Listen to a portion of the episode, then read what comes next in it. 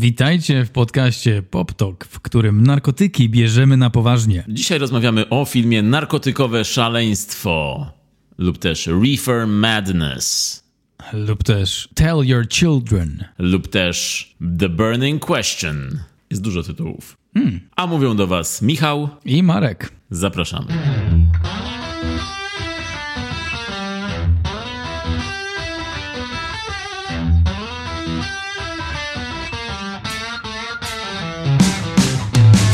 Wróciliśmy z cyklem Trash Talk, a jest ku temu okazja, ponieważ wracają też najlepsze z najgorszych, czyli pokazy najgorszych filmów świata w całej Polsce.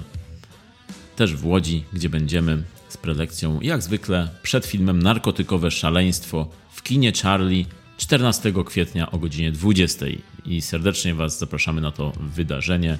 Oczywiście najlepiej przyjść w stanie wskazującym, ale to nie my powiedzieliśmy. Najlepsze z najgorszych filmy, najgorsze i pokazywane w całej Polsce, a zarazem najlepsze, bo wybrane z tych najgorszych. That was deep. Ale tak, racja, najlepsze z najgorszych, 14 kwietnia, tam się właśnie pojawimy we dwójeczkę i z wami. Darmowe jointy dla wszystkich dzieci na widowni. Przywitamy się z nimi, powiemy cześć dzieciaki. Chcecie cukierka? Nie, nie cukierka. On tak powiemy, że to cukierek. No ale oni wiedzą o co chodzi przecież. Oczywiście nawiązuję z tymi dziećmi do fabuły filmu Narkotykowe Szaleństwo, bo film jest pełen dzieci palących narkotyki. Właściwie, przepraszam, palących marihuanę, bo to całe narkotykowe szaleństwo ogranicza się do marihuany w filmie, który jest legendą Midnight Movies, legendą pokazów em, o północy, czyli pokazów em, filmów złych po prostu. Ale do, do tego filmu zaraz przejdziemy. Na początek jeszcze jedna ważna rzecz, którą musicie wiedzieć. Donald Trump został aresztowany. Y, No to dwie ważne rzeczy, które musicie wiedzieć. Mamy dobrą wiadomość dla wszystkich, którzy słuchają Trash Talku, dlatego że lubią dobre kino. Oh man! Właściwie no to dobre kino, złe kino. Tutaj nie ma granicy, także ta moja, to moje przejęzyczenie to jest takie freudowskie przejęzyczenie, bo to nasze złe kino to jest tak naprawdę dobre kino. Bo chodziło mi o to, o tych, którzy lubią złe kino, ponieważ wraca guru złego kina, pan Tommy Wiseau. tak, Tak? jest. Pan Tomasz Wieczorkiewicz, czyli pseudonim artystyczny Tommy Wizu, albo Tommy Wizu, albo Tommy Wizo, Tommy Wiza.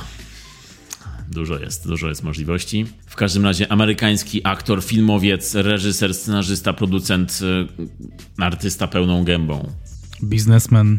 Tak, Tommy Wizu ma, ma swoją, wiesz, ma swoją clothing line. Ma, Sprzedaje majtki na swojej stronie tommywizu.com i tam majtki z napisem Tommy Wizu możesz sobie kupić, albo z, na, z napisem TW, z logo, z jego logo własnym.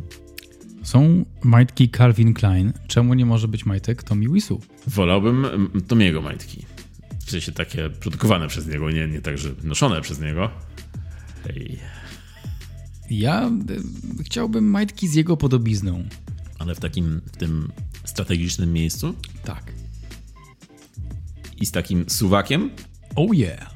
Dobra, za daleko zaszliśmy w tym. E, Tommy Wiseau wraca z filmem, który zaczął, e, o którym zaczął mówić 4 lata temu. 4 lata temu pochwalił się, że robi nowy film. Wtedy pokazało jakieś tam fragmenty i plakat. I po 4 latach pokazał zwiastun tego filmu. Pracował nad nim pewnie jakieś 15 lat, odkąd skończył The Room. I ten film e, będzie nosił tytuł Big Shark. Wow.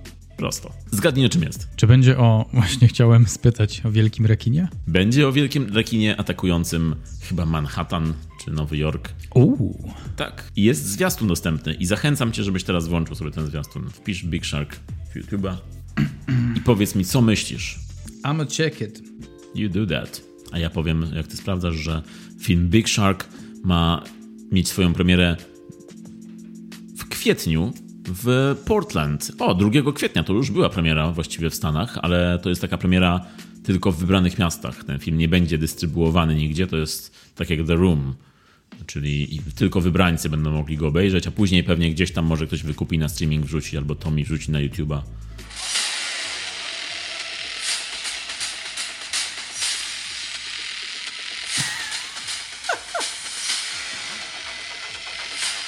Stokowe filmiki deszczu.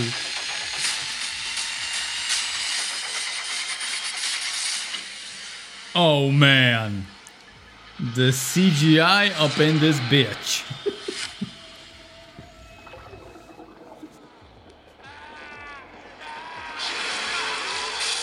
I did not eat her. I did not. Oh, Hi Shark. Piękne, piękne, nie? Bardzo ładne. Szczególnie spodobały mi się efekty specjalne i fryzura Tomiego.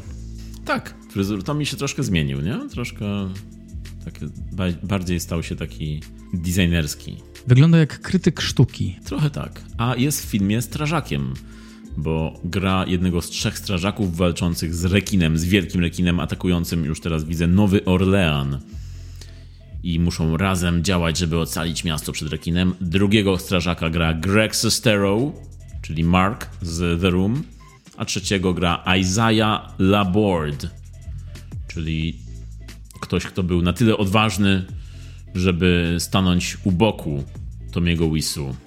I mam nadzieję, że ten film pojawi się na pokazach najlepsze z najgorszych. Mam nadzieję, że Tommy wyrazi zainteresowanie jako, wiadomo, że Polak Polak, który usunął informację o tym, że jest Polakiem z Wikipedii oficjalnie. Pozew poszedł i już nie ma tej informacji na, na Wikipedii. Ale my wiemy swoje. Także Tomi wraca, Tomi wrócił. Bardzo chętnie zobaczymy ten film. Jak tylko dorwiemy go gdzieś, to zdamy wam relację. Ale teraz pora przejść do tematu dzisiejszego odcinka, czyli narkotykowego szaleństwa. Reefer Madness okazja jest podwójna, bo nie tylko najlepsze z najgorszych pokazują ten film w całej Polsce, sprawdźcie e, gdzie jest grany, ale też okazja jest taka, że zbliża się 20 kwietnia, czyli 420. Słynny w niektórych kręgach dzień święto nietrzeźwości. Będziesz trzeźwy tego dnia? Jestem zawsze trzeźwy. Muszę być trzeźwy, muszę, bo to będzie bo to będzie nawet nie wiem, jak będzie być czwartek. To będzie czwartek. No i? No to właściwie zobaczymy, co się wydarzy, Marek. No w każdym razie 20 kwietnia to jest dzień marihuany, dzień palenia marihuany na całym świecie, a 15 kwietnia to jest Światowy Dzień Trzeźwości. Natomiast my spotkamy się 14 kwietnia, czyli w Wigilię Światowego Dnia Trzeźwości z filmem Narkotykowe Szaleństwo. No, film jest legendą filmów złych, bo jest wymieniany często na listach najgorszych filmów, ale jest to też nasz najstarszy film, o którym będziemy mówić tutaj w tym podcaście, bo pochodzi z roku 1936. Takie, tak źródła wskazują, chociaż są też wersje, że to jest 37, ale raczej jest to 36 rok. Trzy lata przed wojną. Takie rzeczy chodziły ludziom po głowach trzy lata przed wojną. Zaryzykować możemy tezę, że ten film wywołał wojnę na świecie. Może powiedzmy o czym jest narkotykowe szaleństwo. Bo powiedzieliśmy już, że ten film ma kilka tytułów, z czego najbardziej znany, ten pod którym dzisiaj funkcjonuje, to jest Reefer Madness.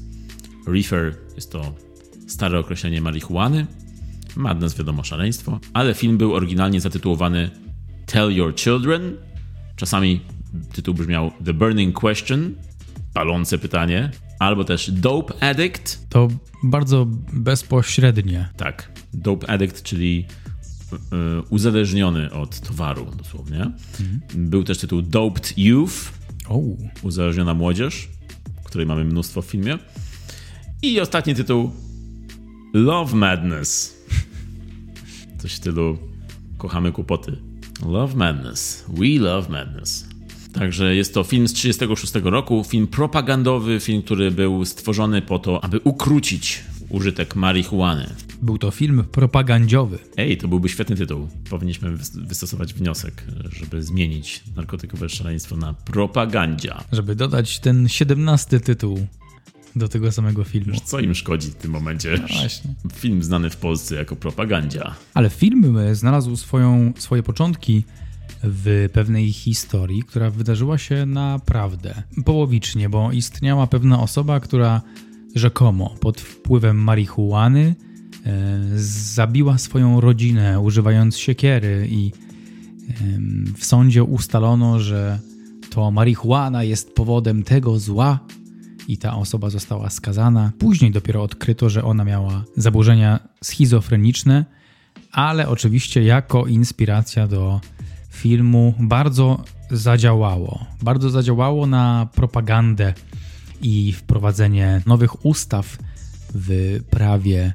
amerykańskim. Te ustawy miały na celu ograniczenie dostępności marihuany lub, lub delegalizację. Czyli to była prawdziwa historia. Ona jest opisana w filmie i to był prawdziwy przypadek, tak? Tak, no, 33 rok. Yy, Wiktor Likata zabił swojego ojca, matkę, dwóch braci i siostrę siekierą w, na Florydzie, Tampa, tam Tampa, Florida. To pod wpływem marihuany. Czyli jednak ten film mówi prawdę. Ta historia i ten film pomogły stworzyć ustawę z roku 37, która miała zdelegalizować sprzedaż demonicznego zioła, dokładnie, w cudzysłowie Demon Weed. Tak, jest to był to Marihuana Tax Act z 1937 roku, według którego rzeczywiście przestępstwem była sprzedaż marihuany. I ten film pomógł przepchnąć to prawo. To jest zaskakujące i zastanawiające, jak to się wydarzyło, jak to wszystko było zorganizowane. Ale film powstał z pieniędzy. Tomiego Wizu. Który wtedy nazywał się Tomasz Wieczorkiewicz, był Polakiem. I wszyscy o tym wiedzieli został zrobiony z pieniędzy kościoła, wyobraź sobie. Słyszałem o tym jako o pewnej teorii, ale czy tak właśnie naprawdę było? Bo czytałem też coś, co dementowało to. No ja czytałem, że, że jest to ta poprawna wersja, czyli grupa kościelna sfinansowała film propagandowy, żeby uświadomić rodziców o tym, że ich dzieci mają dostęp do marihuany, która jest zabójcza, demoniczna i w filmie jest sprawcą wszelkiego zła. No, oczywiście po latach ten film ogląda się z rozbawieniem. E, to, co się tam wyprawia w tym filmie i jak, jak jest to ukazane. Ale e, do filmu przejdziemy za chwilę. Może powiedzmy jeszcze o kulisach właśnie troszkę powstania jeszcze, bo w ogóle film zrobiony z pieniędzy grupy kościelnej, film propagandowy, wspierający jakiś akt legislacyjny, to jest trochę tak jakby dzisiaj robić film z dotacji z Unii Europejskiej. Nie do, nie, niewyobrażalne. Ale z drugiej strony są filmy propagandowe dzisiaj robione nawet przez telewizję polską chociażby. Czy był jakiś czas temu film propagandowy, fabularny, ale widać, że propagandowy, który miał pokazywać, że aborcja jest zła. I był ten film wyświetlany w, kin w kinach, to było chyba, tytuł był chyba Niechciany, czy coś takiego, ale film był okropny i miał tylko jeden cel, no to podobna sprawa wtedy mogła wyglądać właśnie tak, tak podobnie mogła wyglądać sytuacja z filmem Reefer Madness. To tak jak gdybyśmy dzisiaj chcieli zrobić film o Tusku, to nagle byśmy dostali całą kopalnię złota od TVP. Bo to wszystko jego wina. Narkotyki też. Są to lata 30. w Ameryce, cała Ameryka w panice. Oh! No, you didn't. I did. Wszędzie na ulicach dzieci palące marihuanę. Trzeba było tego zabronić. No i film powstał. I wyobraź sobie, że w tym 36 roku, jak e, film został wpuszczony w kinach, to już wtedy został okrzyknięty jako wielka wtopa. Czyli i finansowo, i artystycznie wszyscy skreślili ten film. Ludzie się wstydzili tego, że zagrali w nim. Twórca się wstydził go. I żeby było śmieszniej, to tworząc go, bo w tamtych latach jeszcze nie było czegoś takiego jak prawa autorskie, e, to było jeszcze raczkujący, raczkująca sztuka i nie myśleli o tym wtedy, ale filmy miały na początku takie copyright notice, czyli taki jakby miały napis taki, że, że to jest własność jakiegoś studia i nie można tego rozpowszechniać, czy, czy jakkolwiek to było wtedy um, sformułowane. I w tym filmie, na początku tego filmu, tak bardzo się nie przyłożyli, że pomylili się pisząc ten copyright notice, tą notę prawną. I po premierze filmu okazało się, że film można kopiować, można rozpowszechniać. Film nie miał żadnych praw autorskich i do dzisiaj jest w e, publicznej domenie, czyli jest do użytku, można go właśnie oglądać na YouTubie, w wersji oczywiście anglojęzycznej. I z tego skorzystało wiele później firm dystrybuujących, czyli ktoś go, ktoś sobie kupił ten film, jeździł po Stanach z tym filmem, pokazywał go w różnych miejscach, w różnych kinach, tak rozwoźnie trochę, jak handel rozwoźny i, i czerpał sobie z tego zyski i nie musiał nikomu płacić. I historia tego filmu była e, od tego 36 roku aż do dzisiaj taka, że różne organizacje brały sobie ten film i używały go. W latach 70. organizacja e, studencka, która chciała przepchnąć właśnie prawo pro, pro marihuanowe, też użyła tego filmu jako tutaj śmieszny, śmieszna ironia. Użyli tego filmu jako, jako argumentu przy, za marihuaną. Ludzie po, pokazywali ludziom i mówili, że to jest ta satyra, zobaczcie jakie to jest śmieszne. I używali tego dosłownie w reklamach, że marihuana jest dobra. Także jaki to jest 50 lat od tego 36 roku do lat 70., 80., jaka zmiana nastąpiła e, w związku z tym filmem.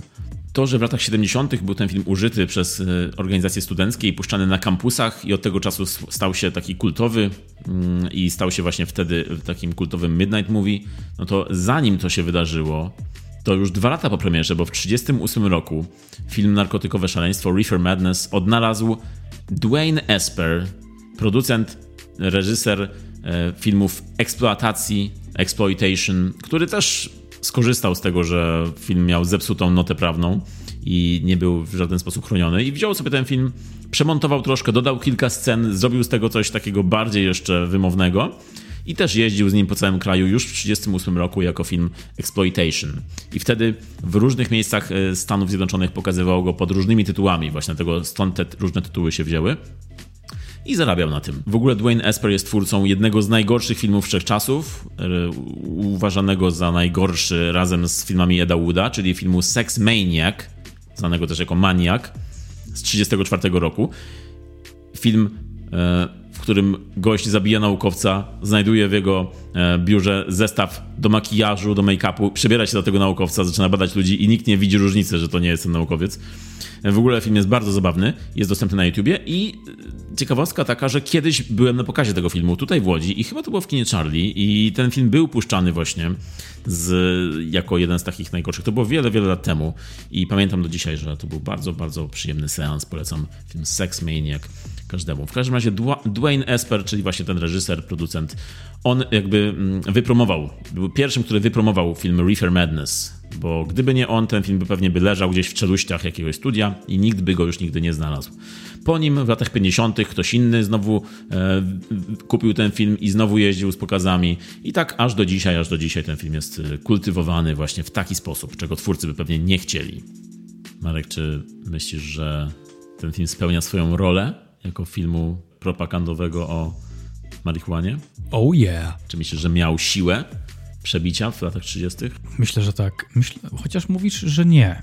Czy on był krytycznie przyjęty, ale nie wiem jak z wymową. Czy byli ludzie, którzy, którzy to czytali jako ej, rzeczywiście, drugs are bad, okay. Wydaje mi się, że mogło tak to zadziałać, e, ale bardziej bym tego oczekiwał po ludziach, którzy może nie mają takiego doświadczenia z kinem, tak jak kiedyś to było z pociągiem, albo kiedyś to było na filmie Birth of the Nation. Mnóstwo propagandy przeszło przez ekrany kinowe i może, może z tego miejsca, z tej perspektywy ludzie oglądając taki film jak Reefer Madness popatrzyli na te objawy młodzieży ubranej jak 50-latkowie i stwierdziła tak, tak dokładnie jest. Mój syn, wnuk czy ktoś tam nigdy nie dotknie narkotyków, zwłaszcza marihuany. A teraz możemy iść do baru i się upić tym alkoholem, który jest dostępny wszędzie i legalny. Kiedyś słyszałem takie coś, takie zdanie y, od y, jednego komika. Powiedział on, że My favorite type of weed is cocaine. Dobre, dobre. Dobre, nie? Zgadzam się, tak. No nie mogę jakoś się zgodzić z tym, bo to jest, y, to jest nieprawidłowe to zdanie, wiesz? Tam jest błąd Naprawdę? logiczny w tym zdaniu. To wcale nie jest taki żart stonerski. Trzeba to wziąć na poważnie. No właśnie, bo przecież kokaina nie jest marihuaną, co on mówi w ogóle. No to o czym jest film Reefer Madness, albo też Tell Your Children? Film, jeśli dobrze pamiętam, zaczyna się od y, klasy od klasy i wykładowcy, który opowiada, że marihuana jest bardzo niebezpieczne i aby potwierdzić tę teorię, to ja wam opowiem historię. I zanurzamy się w tej historii jako uczniowie tego nauczyciela. Kto to był właściwie? On jest przedstawiany jako doktor jakiś, doktor coś tam. Doktor do spraw marihuany. Dr. Green Thumb. Dr. Green Thumb. Dr. Green Thumb, paging Dr. Green, Green Thumb. Thumb. To jest właśnie on, to wtedy on przychodzi. Nice. Ale w ogóle tak, tylko jeszcze cofnę się kawałeczek, bo przed tym jak on się pojawia, to jest jeszcze jakieś 10 minut tekstu.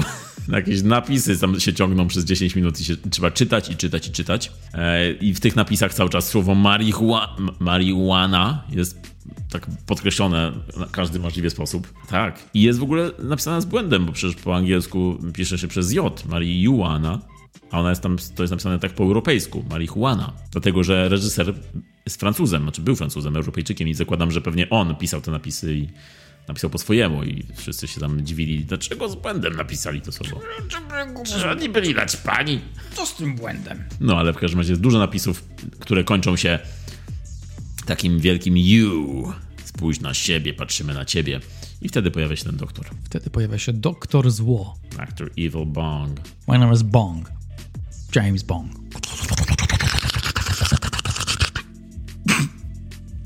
I've got a license to refer. Ah, license for madness. Tak, dużo tego tekstu było na początku, e, dużo przerażającego tekstu i, i, brakowało takiego głosu speakera z lat 30. This film was created by the government of the United States. Ale ten doktor wszedł wtedy z takim głosem i tak, wypełnił tę lukę. I w ogóle to, że on, to, że on e, rozmawia z tymi rodzicami w klasie, to jest poprzedzone takim ujęciem typowo filmowym prasy która, która produkuje gazety i jest, są te gazety, widać i nagłówki gazet, że problem z marihuaną, marihuana jest zła i jest jeden artykuł w gazecie, takie zbliżenie na taki artykuł w gazecie jest, że dzisiaj spotkanie doktora z rodzicami w szkole, w liceum, w klasie. Normalne ogłoszenie, które znajdziesz w gazecie. Oczywiście.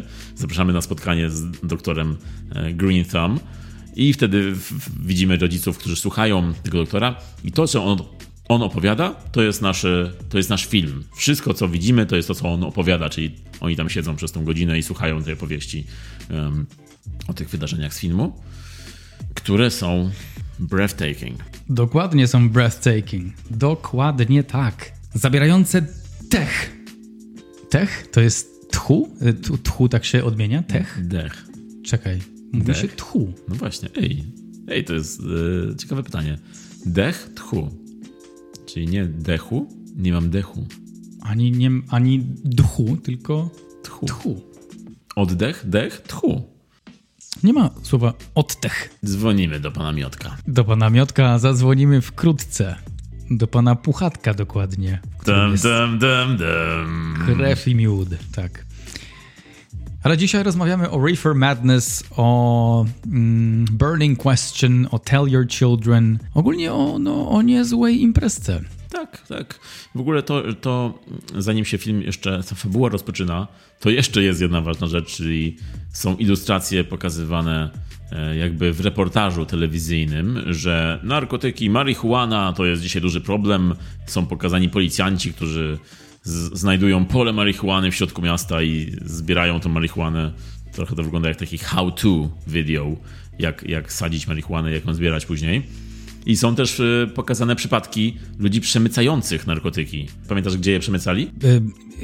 W dziełach sztuki? Tak, bo to jest, bo jesteśmy w Alo Alo właśnie. Był taki facet, który mówił do nawet nie mówił do kamery, tylko tak z taką miną e, nijaką pokazywał zegarek, otwierał zegarek, w zegarku były jakieś pigułki. Później mówił, że oh yeah. najczęściej narkotyki przemycane są w damskich butach. I tak, zdej tak. Zdejmuje obca z buta i tam jest mnóstwo narkotyków. Była ta część propagandowa, stricte, e, a, a, ale, a potem jeszcze był, była taka część fabularna. Ale tak, tak, dokładnie, tak, tak było. Oglądałem to jeszcze z ciekawości w kolorze później, no bo w czerni i bieli to wszystko takie spłycone. Chciałem zobaczyć tę zieleń.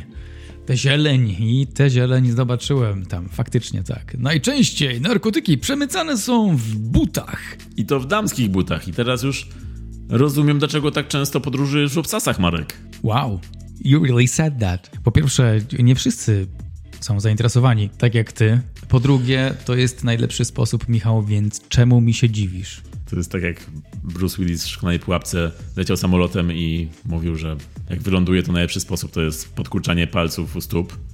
To twój sposób to jest po prostu podróżowanie w butach na obcasach. No, jakoś nie przypominam sobie, żebyś narzekał podczas palenia. Tych butów. tych butów. Dobra, Marek, nie zdejmuj tych obcasów. Po prostu zapal. Bierzemy obcas do, do, do ust po prostu i podpalamy buta. I lecimy w szaleństwo. Szukamy potem siekiery i ofiar. Także to jest nasz pomysł na 420 na 20 kwietnia. Jeśli e, nie próbowaliście, próbujcie, dajcie znać jak poszło. Słyszeliście to tylko tutaj.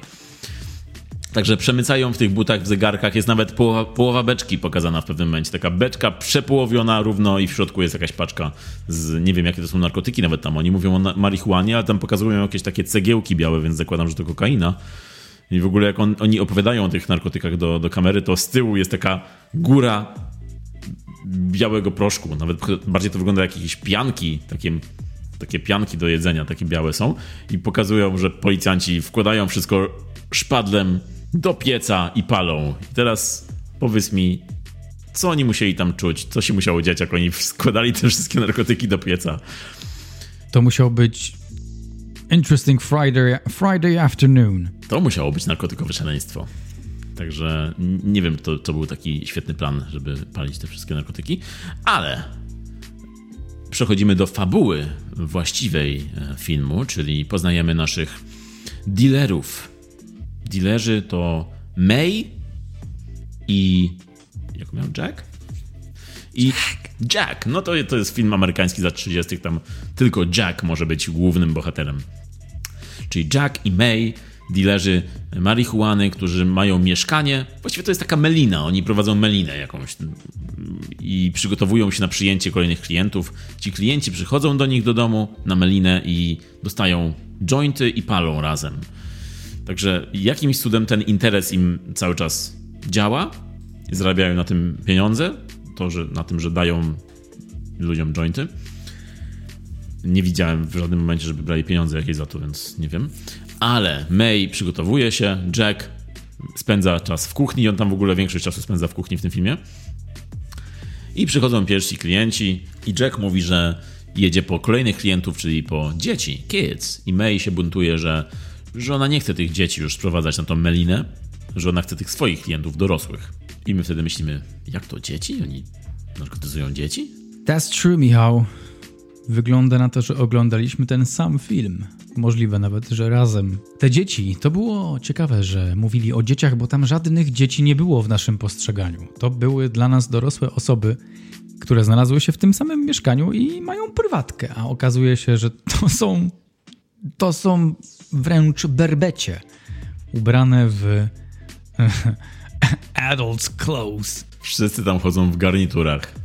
Jak e, As You Do na Melinie. No i właśnie kiedy on jedzie po te dzieci, to dostajemy taki, takie przejście na ulicę, gdzie policjant kieruje ruchem i wstrzymuje ruch, bo ma taki znak, że school kids że dzieci idą przez przejście, proszę się zatrzymać i widzimy tych ludzi w garniturach, którzy idą z jakimiś teczkami, wsiadają do samochodów, jadą, ale wszyscy mówią do nich, że dzieci rozmawiają w ogóle w stylu takim, że hej, mój tata organizuje y, jakieś przyjęcie na basenie, wpadniecie do nas? A oni mówią, jasne. I, i, I, tak rozmawiają na takiej zasadzie jakby, e, jasne, jutro po szkole. I później wsiadają do samochodów i się rozjeżdżają. I przychodzi nasz Jack i mówi, Hey kids! Wanna do some drugs? I zaciąga ich na melinę. Zbiera kolejne swoje ofiary, kolejne dzieciaki. Here, have a cigarette. Dosłownie. Tylko, że to nie jest cigarette, to jest real fucking blunt. Reefer. Real reefer. Tak jest, tak jest. No i co? No i wracają na tą melinę, gdzie dzieją, że, dzieją się rzeczy niesłychane, czyli wszyscy tańczą. To jest mało powiedziane ta tańczą, to mało powiedziane.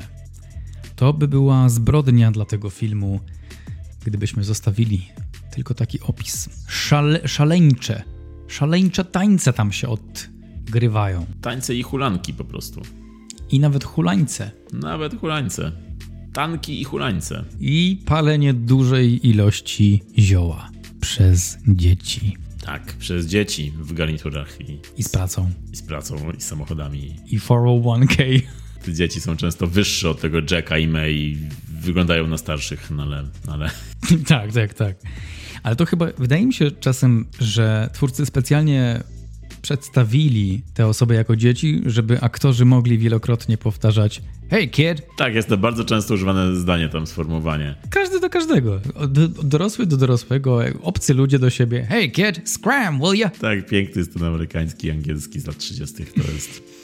To są, ten Jack brzmi na gangstera, mówiąc w ten sposób, z tym, że mówi to do dzieci, którzy są dorosłymi, więc to jest jakiś poziom meta w tym momencie już. No ale pierw... No, ale ciekawie jak wyglądał proces castingowy. Mamy tutaj e, 10 e, ról dla dzieci. Mamy... Okej, okay, załatwię to. Następnego dnia wraca dyrektor castingu. Okej, okay. mam 10 osób, które wyglądają na dzieci. Ale potrzebujemy 10 czapeczek ze śmigłem. To się uda, ale tylko wtedy. Ale mamy tylko garnitury. Mamy, mamy układ z Hugo Bossem już, a trzy lata później Hugo Boss. Wiadomo. Hashtag pamiętamy. Także te dzieci już ktoś wynajął, po prostu ktoś ich opłacił, już było za późno. Pewnie dostali złe instrukcje mm, dyrektorzy castingu, no ale tym lepiej. Ten film, film zyskał dzięki temu, że to nie są prawdziwe dzieci, tylko dorośli grający dzieci. E, no i pierwszą osobą, która, którą widzimy palącą jointa jest, pamiętasz kto? Nie jestem pewien. Pianista. Pianista, tak jest, który na chwilę się schował w osobnym pomieszczeniu, żeby przeżyć wszystkie swoje psychodeliczne tiki, których jest mnóstwo po marihuanie, jak wszyscy powszechnie wiedzą. On wtedy całą gamę emocji przeżywa. To jest jakby te siedem etapów żałoby czy czegokolwiek. po, po, po jednym machu wszystko przeżywa w jednym minutę. Wydarzenie, brak akceptacji, żałoba, pogodzenie. Znasz zaskakująco dobrze, Marek. Niepokojące. We've all been there, right? Right? Tak, to czyli nasz pianista jazzowy, nie pamiętam, on się nazywa jakoś Ten Finger Tommy, wołają do niego. Hey, that's Ten Finger Tommy. Uwielbiam te gangsterskie ksywy. Hey, that's, that's, that's Ten Finger Tommy right there. Jaką to byś miał ksywę? No Tip Tony. No Tip Tony, czyli my to już mamy dawno. O czym wy, nasi drodzy słuchacze, nie wiecie, bo podczas e, festiwalu kina amerykańskiego we Wrocławiu postanowiliśmy, że będziemy nowojorczykami. Gangsterami po prostu. Tak, włoskimi, z, tak. Z nowojorczykami z włoskimi korzeniami. Because we say so. Ponieważ jesteśmy edgy. Dobra, w każdym razie. Pianista. Pianista, który ma przerwę, e, gra obłąkańczo na pianinie, ten swój, ten swój jazz, ten swój jazzik. Jazz, wiadomo jaka to muzyka. Wiadomo, narkotykowa. I ma przerwę, idzie zapalić, dzieciaki przejmują pianino, nie wiem dlaczego, ale on idzie, wchodzi, zamyka drzwi, które mają w ogóle żaluzję w oknie. Nie mają okna, nie mają szyby, tylko mają samą żaluzję, ale on postanawia za tymi drzwiami stanąć i, i palić. Przecież ten dym cały przelatuje i tak, ale whatever. No i pali tego jointa i wraca i oczywiście jest już cały uchachany. Jego reakcja jest niesamowita. To jest taki niezamierzony vibe braci Marx w tym momencie. A oni pozostali tańczą jak w latach 30., czyli śmiesznie. A May i Jack w tym czasie nadal narkotyzują młodzież. E, May cały czas nie spełnia wymagań Jacka, pamiętasz, on cały czas na nią narzeka, cały czas ją wyzywa w ogóle. No i poznajemy dzieci, czyli jest tam Billy, jest Jimmy, jest um, Mary, Mary Lane, co jest chyba jakąś rym grą słowną z Mary Jane. Mocna aluzja. Tak jest. I, I, tam jest dużo imion wymienianych, ja nie, nie pamiętam ich wszystkich. Wiem, że Billy to jest ten główny i Jimmy i był Ralph jeszcze chyba, May. No, takie imiona lat 30. No i wszyscy palą. Billy jest tym jednym nieugiętym, który nie chce zapalić, bo jest dobrym dzieciakiem.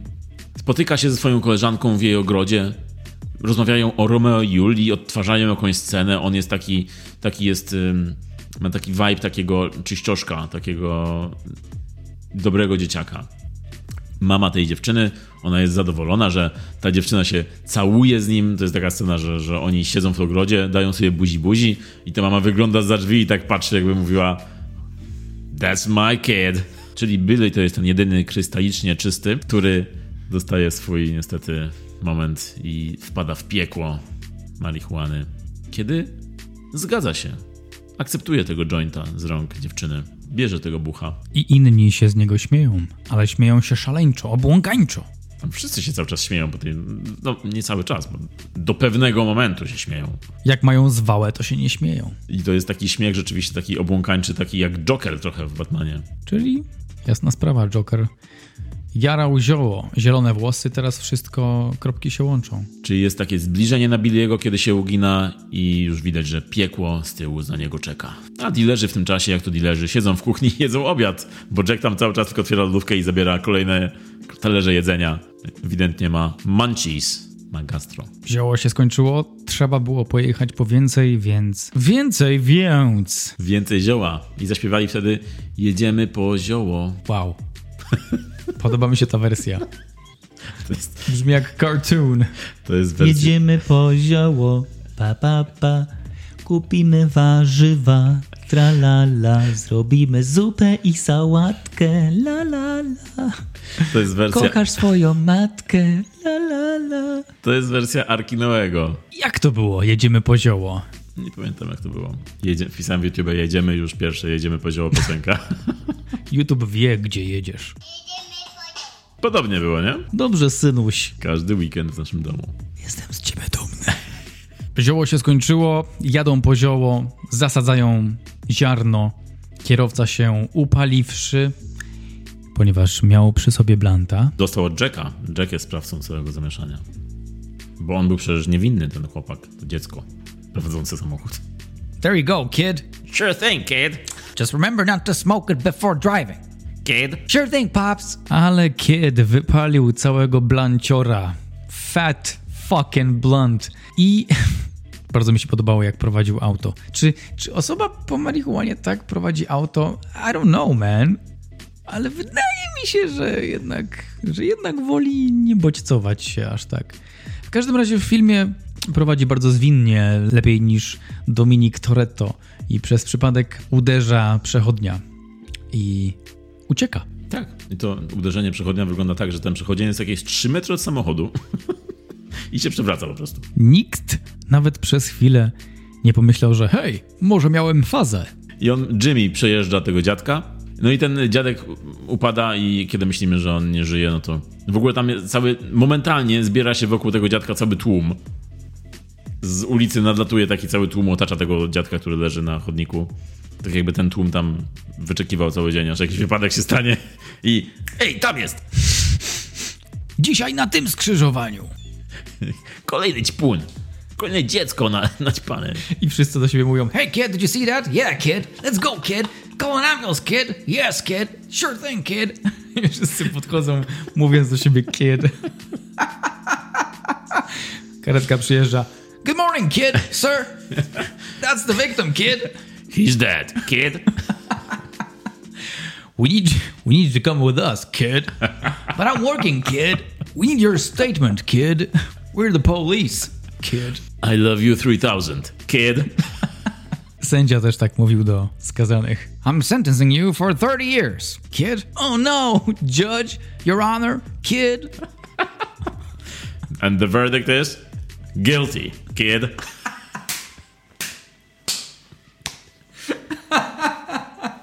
Lata 30.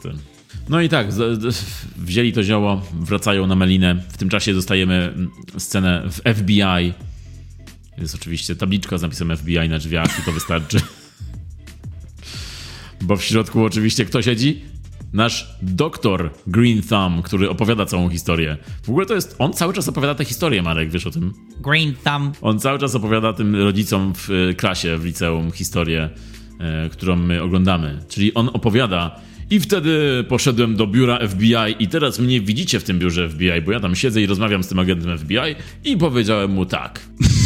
And then I go. Tak, my jesteśmy w tym filmie, w tej opowieści, na poziomie meta. No, w każdym razie FBI. No i ten doktor jest tam, rozmawia z agentem FBI o, o tym, że marihuana to rośnie nielegalnie i trzeba to uciąć, trzeba, trzeba zakończyć tą działalność, bo, bo dzieci palą i jest źle, się dzieje.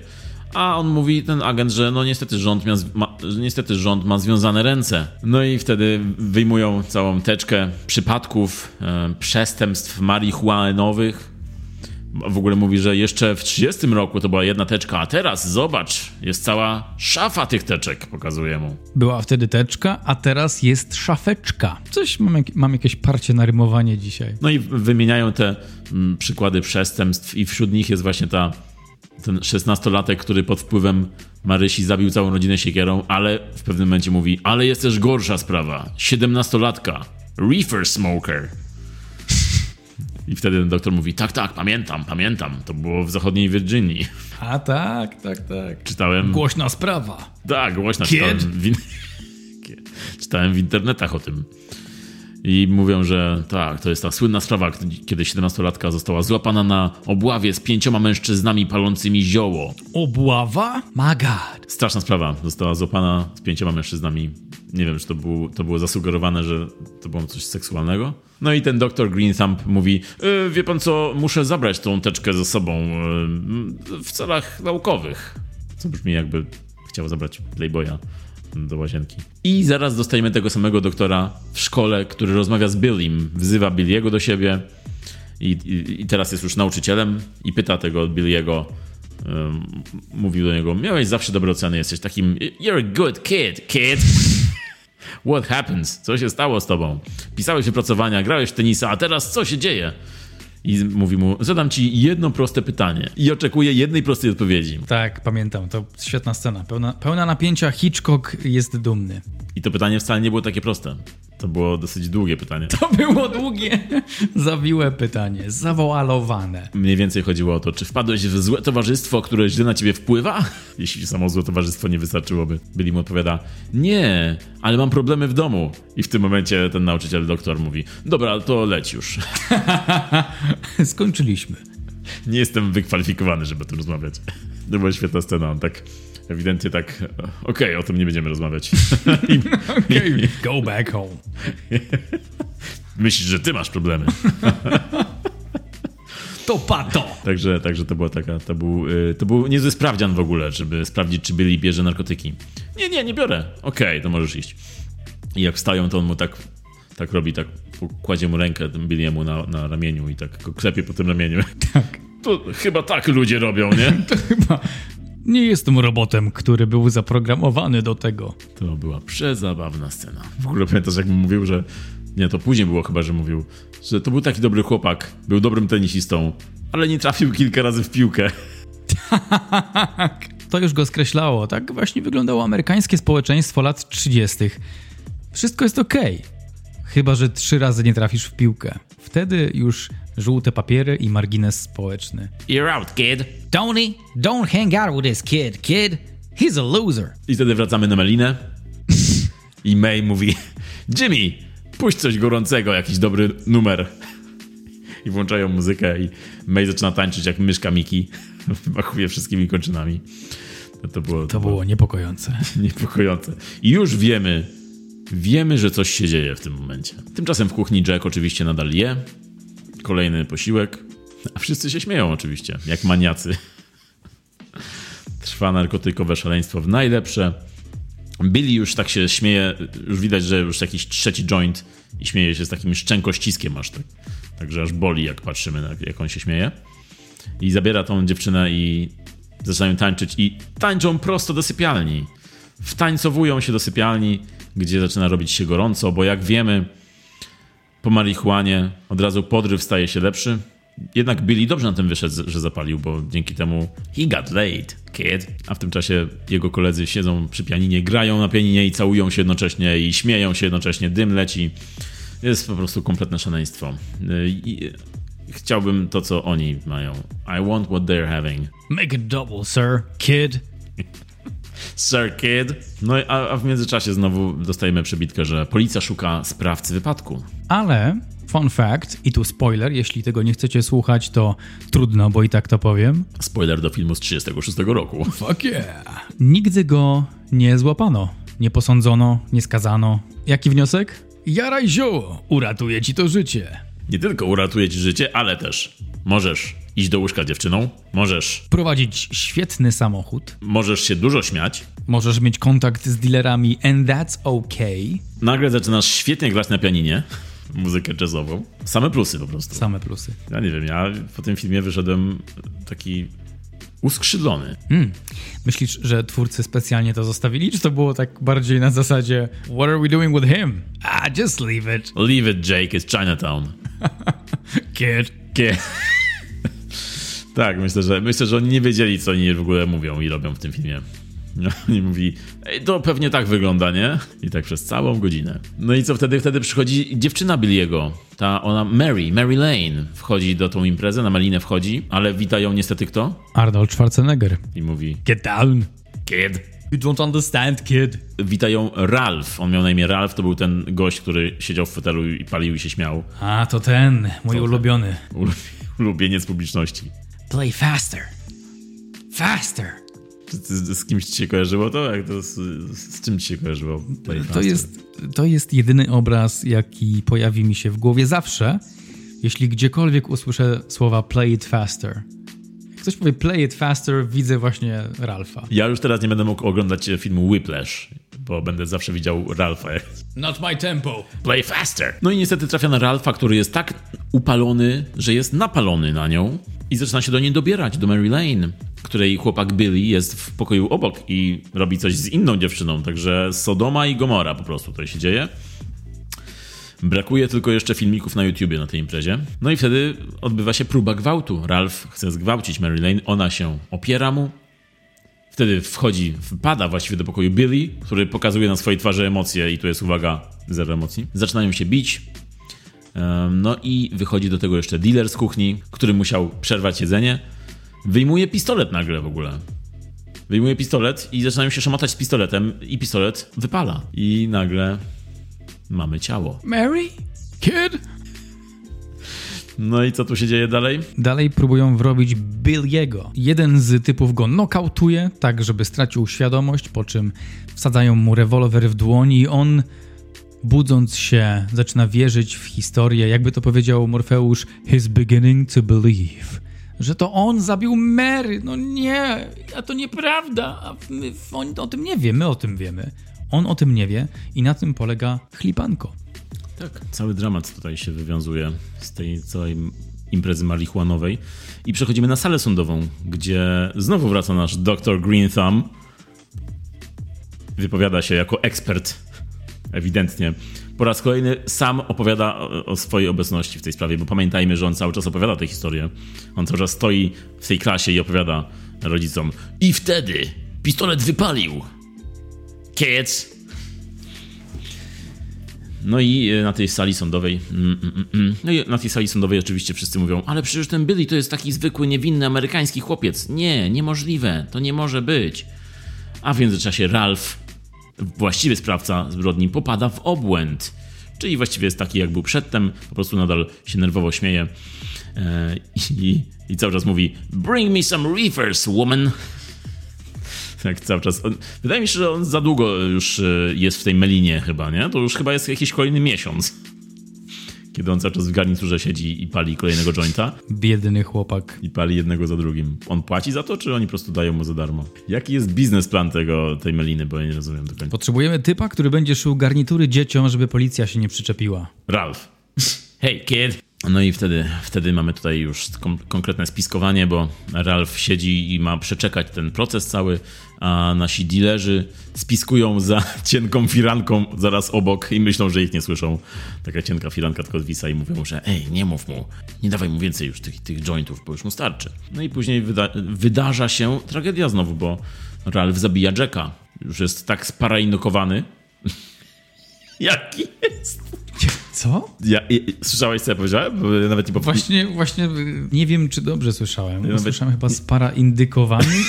No właśnie nie potrafię tego powtórzyć nawet. Wow. Wow. Co chciałeś powiedzieć? Wow. To nadal jest. wow. Wow. to nadal nie jest Keanu. A ćwiczyłem w domu. Wow. Wow. Michał stoi wieczorem. Michaś, idziesz do łóżka? Wow. I wtedy jej powiem. Wow. Wtedy sy synowi też to powiem. Wow. Wow. Jak zrobi coś super. Tata, patrz, jakie ładne zrobiłem. Wow. Yeah. Czujesz tak odpowiadać do dziecka przez 30 lat. Dlatego Keanu nie ma dzieci. Ojej. Tato, y, mogę wyjść dzisiaj? Yeah. Tato, zdałem, zdałem. Patrz, mam piątkę. Wow. Tato, kiedy wrócisz? I'm thinking I'm back. Tak. Ale wracamy na Melinę, gdzie, tak jak już się rzekło, Jack wraca, Ralph e, oskarża go, że jest już tak popadł w taką paranoję, że myśli, że każdy chce go zabić. Przy czym Jack odpowiada mu bardzo przekonująco Nie, take it easy. Nah, nie chcę cię zabić wcale. Jego głos jest bardzo przekonujący w tym momencie. No i wracamy znowu. Niestety Jack ginie. Już więcej nie zje nic e, w swojej kuchni. E, I wracamy na salę sądową, gdzie ława, ława, gdzie ława przysięga.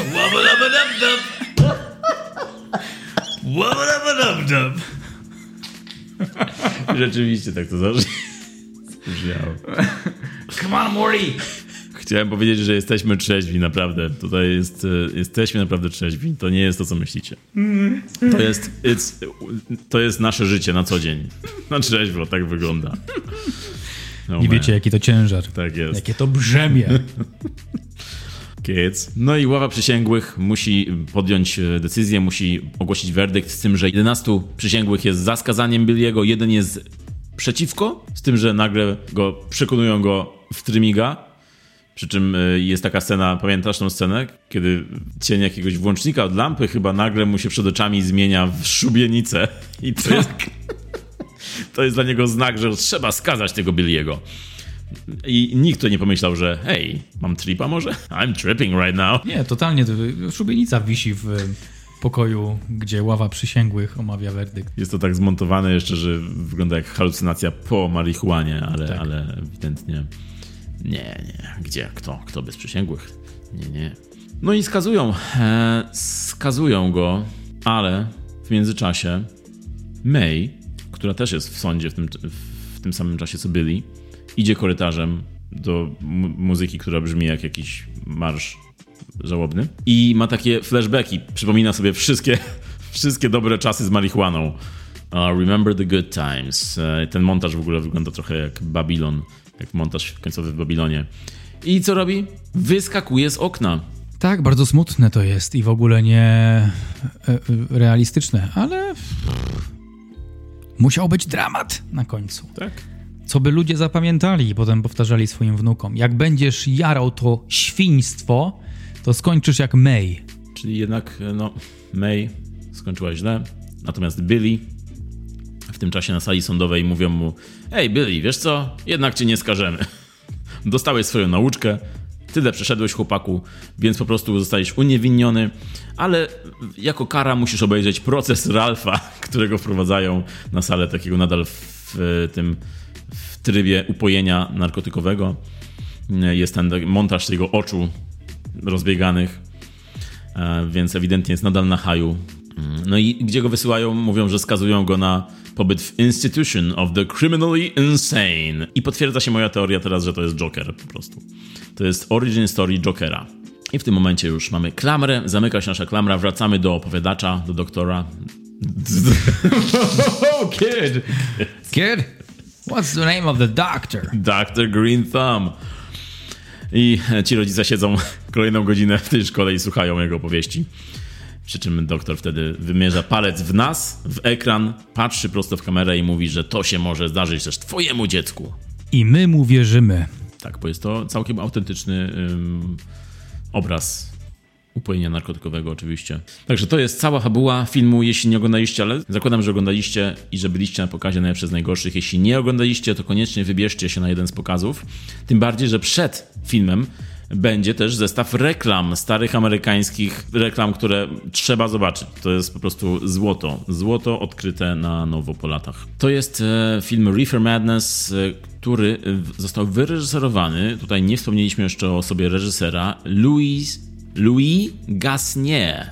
Albo Vuitton. Albo witam. Albo Louis Gasnier. Nie wiem jak amerykańsko czy francusku. On był Francuzem urodzonym w Paryżu e, i wyjechał do Stanów kręcić filmy na zlecenie firmy francuskiej, w której pracował, to, czyli był taki na takim, jak to się mówi, był na zesłaniu.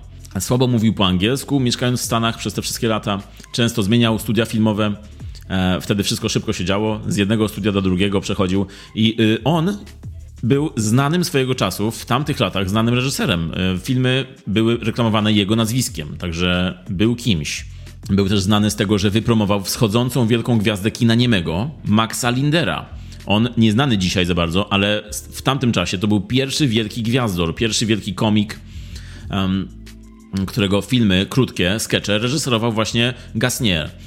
E, I nawet Charlie Chaplin pożyczył kilka skeczy od Maxa Lindera.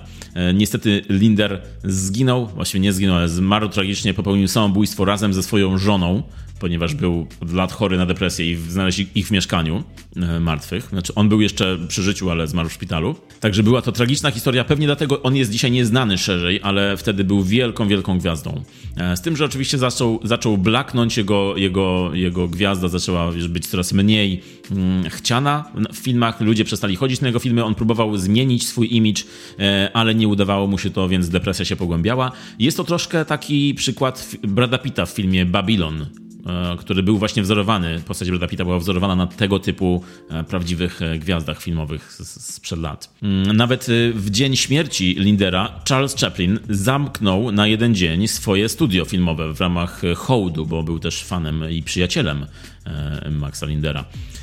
E, no ale w każdym razie Louis Gasnier był reżyserem, który wypromował e, tę gwiazdę i nie tylko, bo też reżyserował filmy z młodymi, wielkimi wschodzącymi gwiazdami, na przykład z Karym Grantem albo też z Clarą Bow, która była pierwowzorem też postaci Margot Robbie w Babilonie. E, Louis Gasnier był jednym z pionierów kina mm, stworzył taki serial kinowy, bo w tamtych latach w kinach były grane seriale.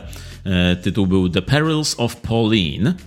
E, I drugi, The Exploits of Elaine, czyli ewidentnie aliteracja była wtedy w cenie. No i e, odniósł wielki międzynarodowy sukces tymi dwoma serialami. I były to tytuły, które też rozpoczęły modę na seriale kinowe w Stanach, bo w Europie, z której on się wywodził, już te seriale były rozwinięte i po prostu Gasnier je znał i przeniósł to, co najlepsze z nich do Stanów. Też dlatego stał się też taki znany, rozpoznawalny.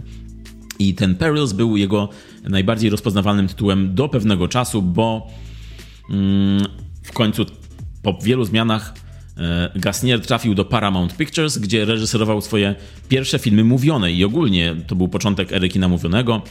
I, ale nie reżyserował też nie reżyserował jednak filmów amerykańskich, tylko filmy na rynki zagraniczne, bo wtedy w tamtych czasach filmy miały wersję amerykańską i wersję zagraniczną, czyli jeden film miał wersję wypuszczoną na rynek amerykański i miał też kręconą osobno wersję ten sam scenariusz, ale z aktorami powiedzmy europejskimi i wypuszczaną na Europę, co, co było niesamowitym e, trendem wtedy.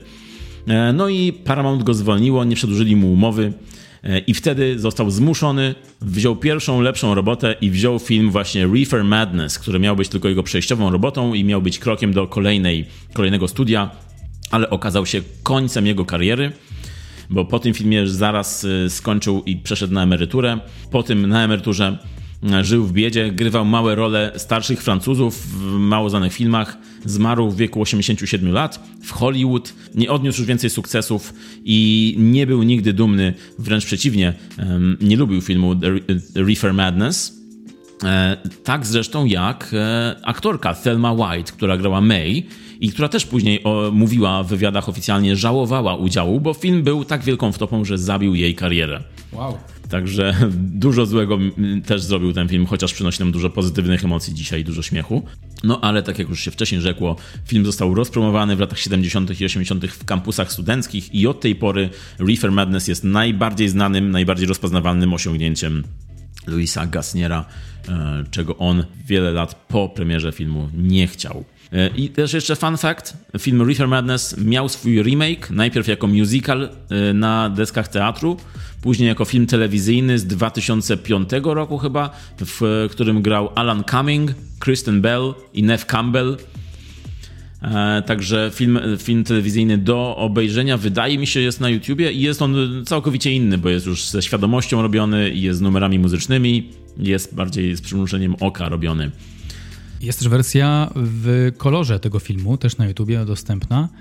E, główny, główny claim wobec tego filmu, taki zarzut, to to, że oprócz intensywnych kolorów w obrazie, przy scenach palenia marihuany ten dym, który wypuszczają aktorzy, jest y, barwy pastelowej, albo różowej, albo, albo niebieskiej. Y, I to był taki główny zarzut, że, że tam coś poszło nie tak, bo jednak dym to dym, a nie ma koloru. No Więc... i zrobili to, że każdy ma swój kolor dymu. Tak, jakby, tak, tak, tak. Także śmiesznie, ale, ale, ale jednak był to taki zarzut, to, to nie tak, za bardzo tak. się Ale przyjęło. Ciekawy, ciekawy zabieg, nie? I, i tak. to bardziej powiedziałbym taki tripowy zabieg. A tam w tej wersji kolorowej, to studio, które robiło tę wersję kolorową, wstawiło, y, nie wiedziałem o tym wcześniej, dowiedziałem się dzisiaj, że wstawiło dwie klatki ukryte. Jedna klatka po drugiej, jedna klatka jest z cyfrą 4, a druga klatka z, cyfrą, z liczbą 20. Really? Są, są dwie ukryte klatki w tym filmie, tak. W wersji kolorowej. Mądrze. Możecie poszukać, chociaż nie wiem, czy jeśli ktoś ogląda pod wpływem, to czy to zauważy. Scenarzystą, co ciekawe, jest też pan Arthur e, Hoerl. Nie do końca wiem, jak to się czyta. Arthur, zwany również Adolfem, człowiek, który zmienił sobie imię. Ciekawe, bo chyba był przed tym Adolfem. I ciekawe, czy zmienił w porę. Słyszałem, że jest taki Adolf w Niemczech, to no, nie wróży za dobrze. Chyba zmienię na Artur. Chyba zmienię na Władimir. Wow. Więc on jako scenarzysta zrobił na przykład serial Superman z 1948 roku. Serial miał 15 odcinków i trwał łącznie 244 minuty. Fun fact, kids to jest coś, do czego fajnie byłoby wrócić. Seriale w kinie, bo wtedy w tamtych latach były właśnie seriale puszczone w kinie. W kinie. Jakiś odcinek, pewnie, nie wiem, 15-minutowy w kinie, po czym rok później kolejny odcinek. Coming soon! Go tell your children. Kids. Kids. Ciekawe, czy też na oficjalnych rządowych papierach pisano kid. Dear kid, we've reviewed your application for Harvard Business University. Kid. Nie no tak, to już, już zachodzę daleko, ale... Ale myślę, że wszędzie wtedy używali słowa kid. Ale wyobraź sobie, jakby to zachowało się w kinie, jakby tak na, przykład taki Batman mówił Christian Bale do swoich przeciwników Where's the trigger, kid? Swear to me, kid! Why so serious, kid? no właśnie. No właśnie. Say hello to my little friend, kids! Musimy to kończyć, Michał. Musimy, musimy to kończyć. Musimy, musimy to kończyć. Podsumowanko. Co ja mogę więcej powiedzieć na temat tego filmu? Propagandzia, lata 30. Film bardzo propagandowy, a taki miał być. W, swojej, w swoim gatunku, powiedzmy, lub w tej, lub w tej konwencji jest po prostu zabawny, jak na niego patrzymy z perspektywy lat. I tak sobie myślę właśnie na ten film. Próbuję porównać e, poziomy świadomości, że oglądając ten film można doświadczyć takiej pamiątki z przeszłości i takiej małej świadomości. E, no i, no i fajnie do takiego czegoś wrócić jako w charakterze rozrywki.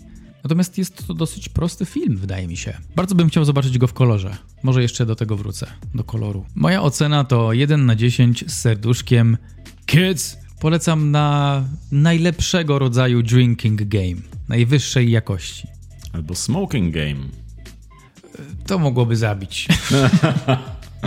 To mogłoby wywołać efekty tak jak w tym filmie. Tak. No tak, ode mnie mm, też 1 na 10 nie jest to niespodzianką. Tutaj, tutaj waham się z tym serduszkiem, bo film ma ogólnie, jak na tamte lata też wartości produkcyjne nie są tutaj takie złe, bo film y, zrobiony jest jak na lata 30 ok.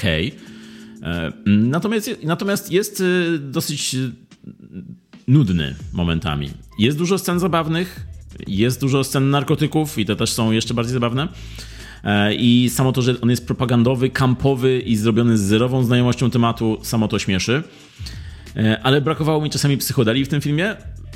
I nie wiem, dla kogo to jest zarzut, bo nikt z twórców mnie nie usłyszy już ale na pewno wersja kolorowa byłaby bardziej psychodeliczna. To, to, to jest może to, co by lepiej się sprawdziło. No, no film podobał mi się jak na rozrywkę, o której powiedziałeś już. bo jest to oczywiście odwrotność efektów marihuany i film zaprzecza swoim założeniom, bo po prostu nie da się go oglądać na trzeźwo. On wręcz zachęca, żeby obejrzeć go w stanie wskazującym i wydaje mi się, że twórcom nie o to chodziło. No ale jest to naprawdę niezła rozrywka i ciekawe jest to doświadczenie przenieść się do tamtych czasów i, i zobaczyć, jak to zazwyczaj jest właśnie w starym kinie, zobaczyć stare zwyczaje, zobaczyć stare zachowania i temat, który, do którego podejście zestarzało się chyba dzień po premierze tego filmu. Mm, Także jest to film, który dostarcza sporo rozrywki i mnie dostarczył rozrywkę, ale jeśli miałbym wracać do niego, to wydaje mi się, że wolałbym wrócić do innego z filmów, które omawialiśmy w Trasztoku. Ale tak czy inaczej polecam wam, bo w sali wypełnionej ludźmi, w odpowiednim nastroju, w odpowiedniej atmosferze, w odpowiednich warunkach przyrody ten film bardzo może usiąść. I jeden mały fun fact. e, Film był też, e, tytuł filmu Reefer Madness był też użyty jako odniesienie w grze L.A. Noir, jako jeden z rozdziałów. Ha, really? Grałeś w tę grę, Michał? Grałem, jedna z niewielu gier. Naprawdę grałeś w LA Noir? Nie Fajna spodziewałem giera. się. Fajne, całą przeszedłem. Bardzo lubię. I przeszedłeś całą jeszcze? Przeszedłem całą. Z finałowym bossem. Tam był Wow. ten smok kupa na końcu, nie? To król kupa, tak. Ekstra, ekstra. We should talk about that one day. Game Talk? Game Talk. Gay Talk? Game Talk! Czy mówimy o tym samym teraz? To chyba tak, nie wiem. Chyba tak. Okej, w każdym razie pora kończyć. E, Happy 420. Życzymy Wam e, wesołego trz- 20 kwietnia. Ale też życzymy Wam wesołego 14 kwietnia w kinie Charlie i pozostałe daty kwietniowe w innych kinach, w innych miastach, bo zapraszamy Was na najlepsze z najgorszych. Narkotykowe szaleństwo Szalenie zapraszamy. Szaleńczo, obłąkańczo. i narkotykowo też. Play it faster. Faster. Kids. Mówili do was jak zwykle. Michał Reefer Miller. I Marek Reefer Szczepański. Do zobaczenia, usłyszenia w następnym. Cześć. Kids! Kids.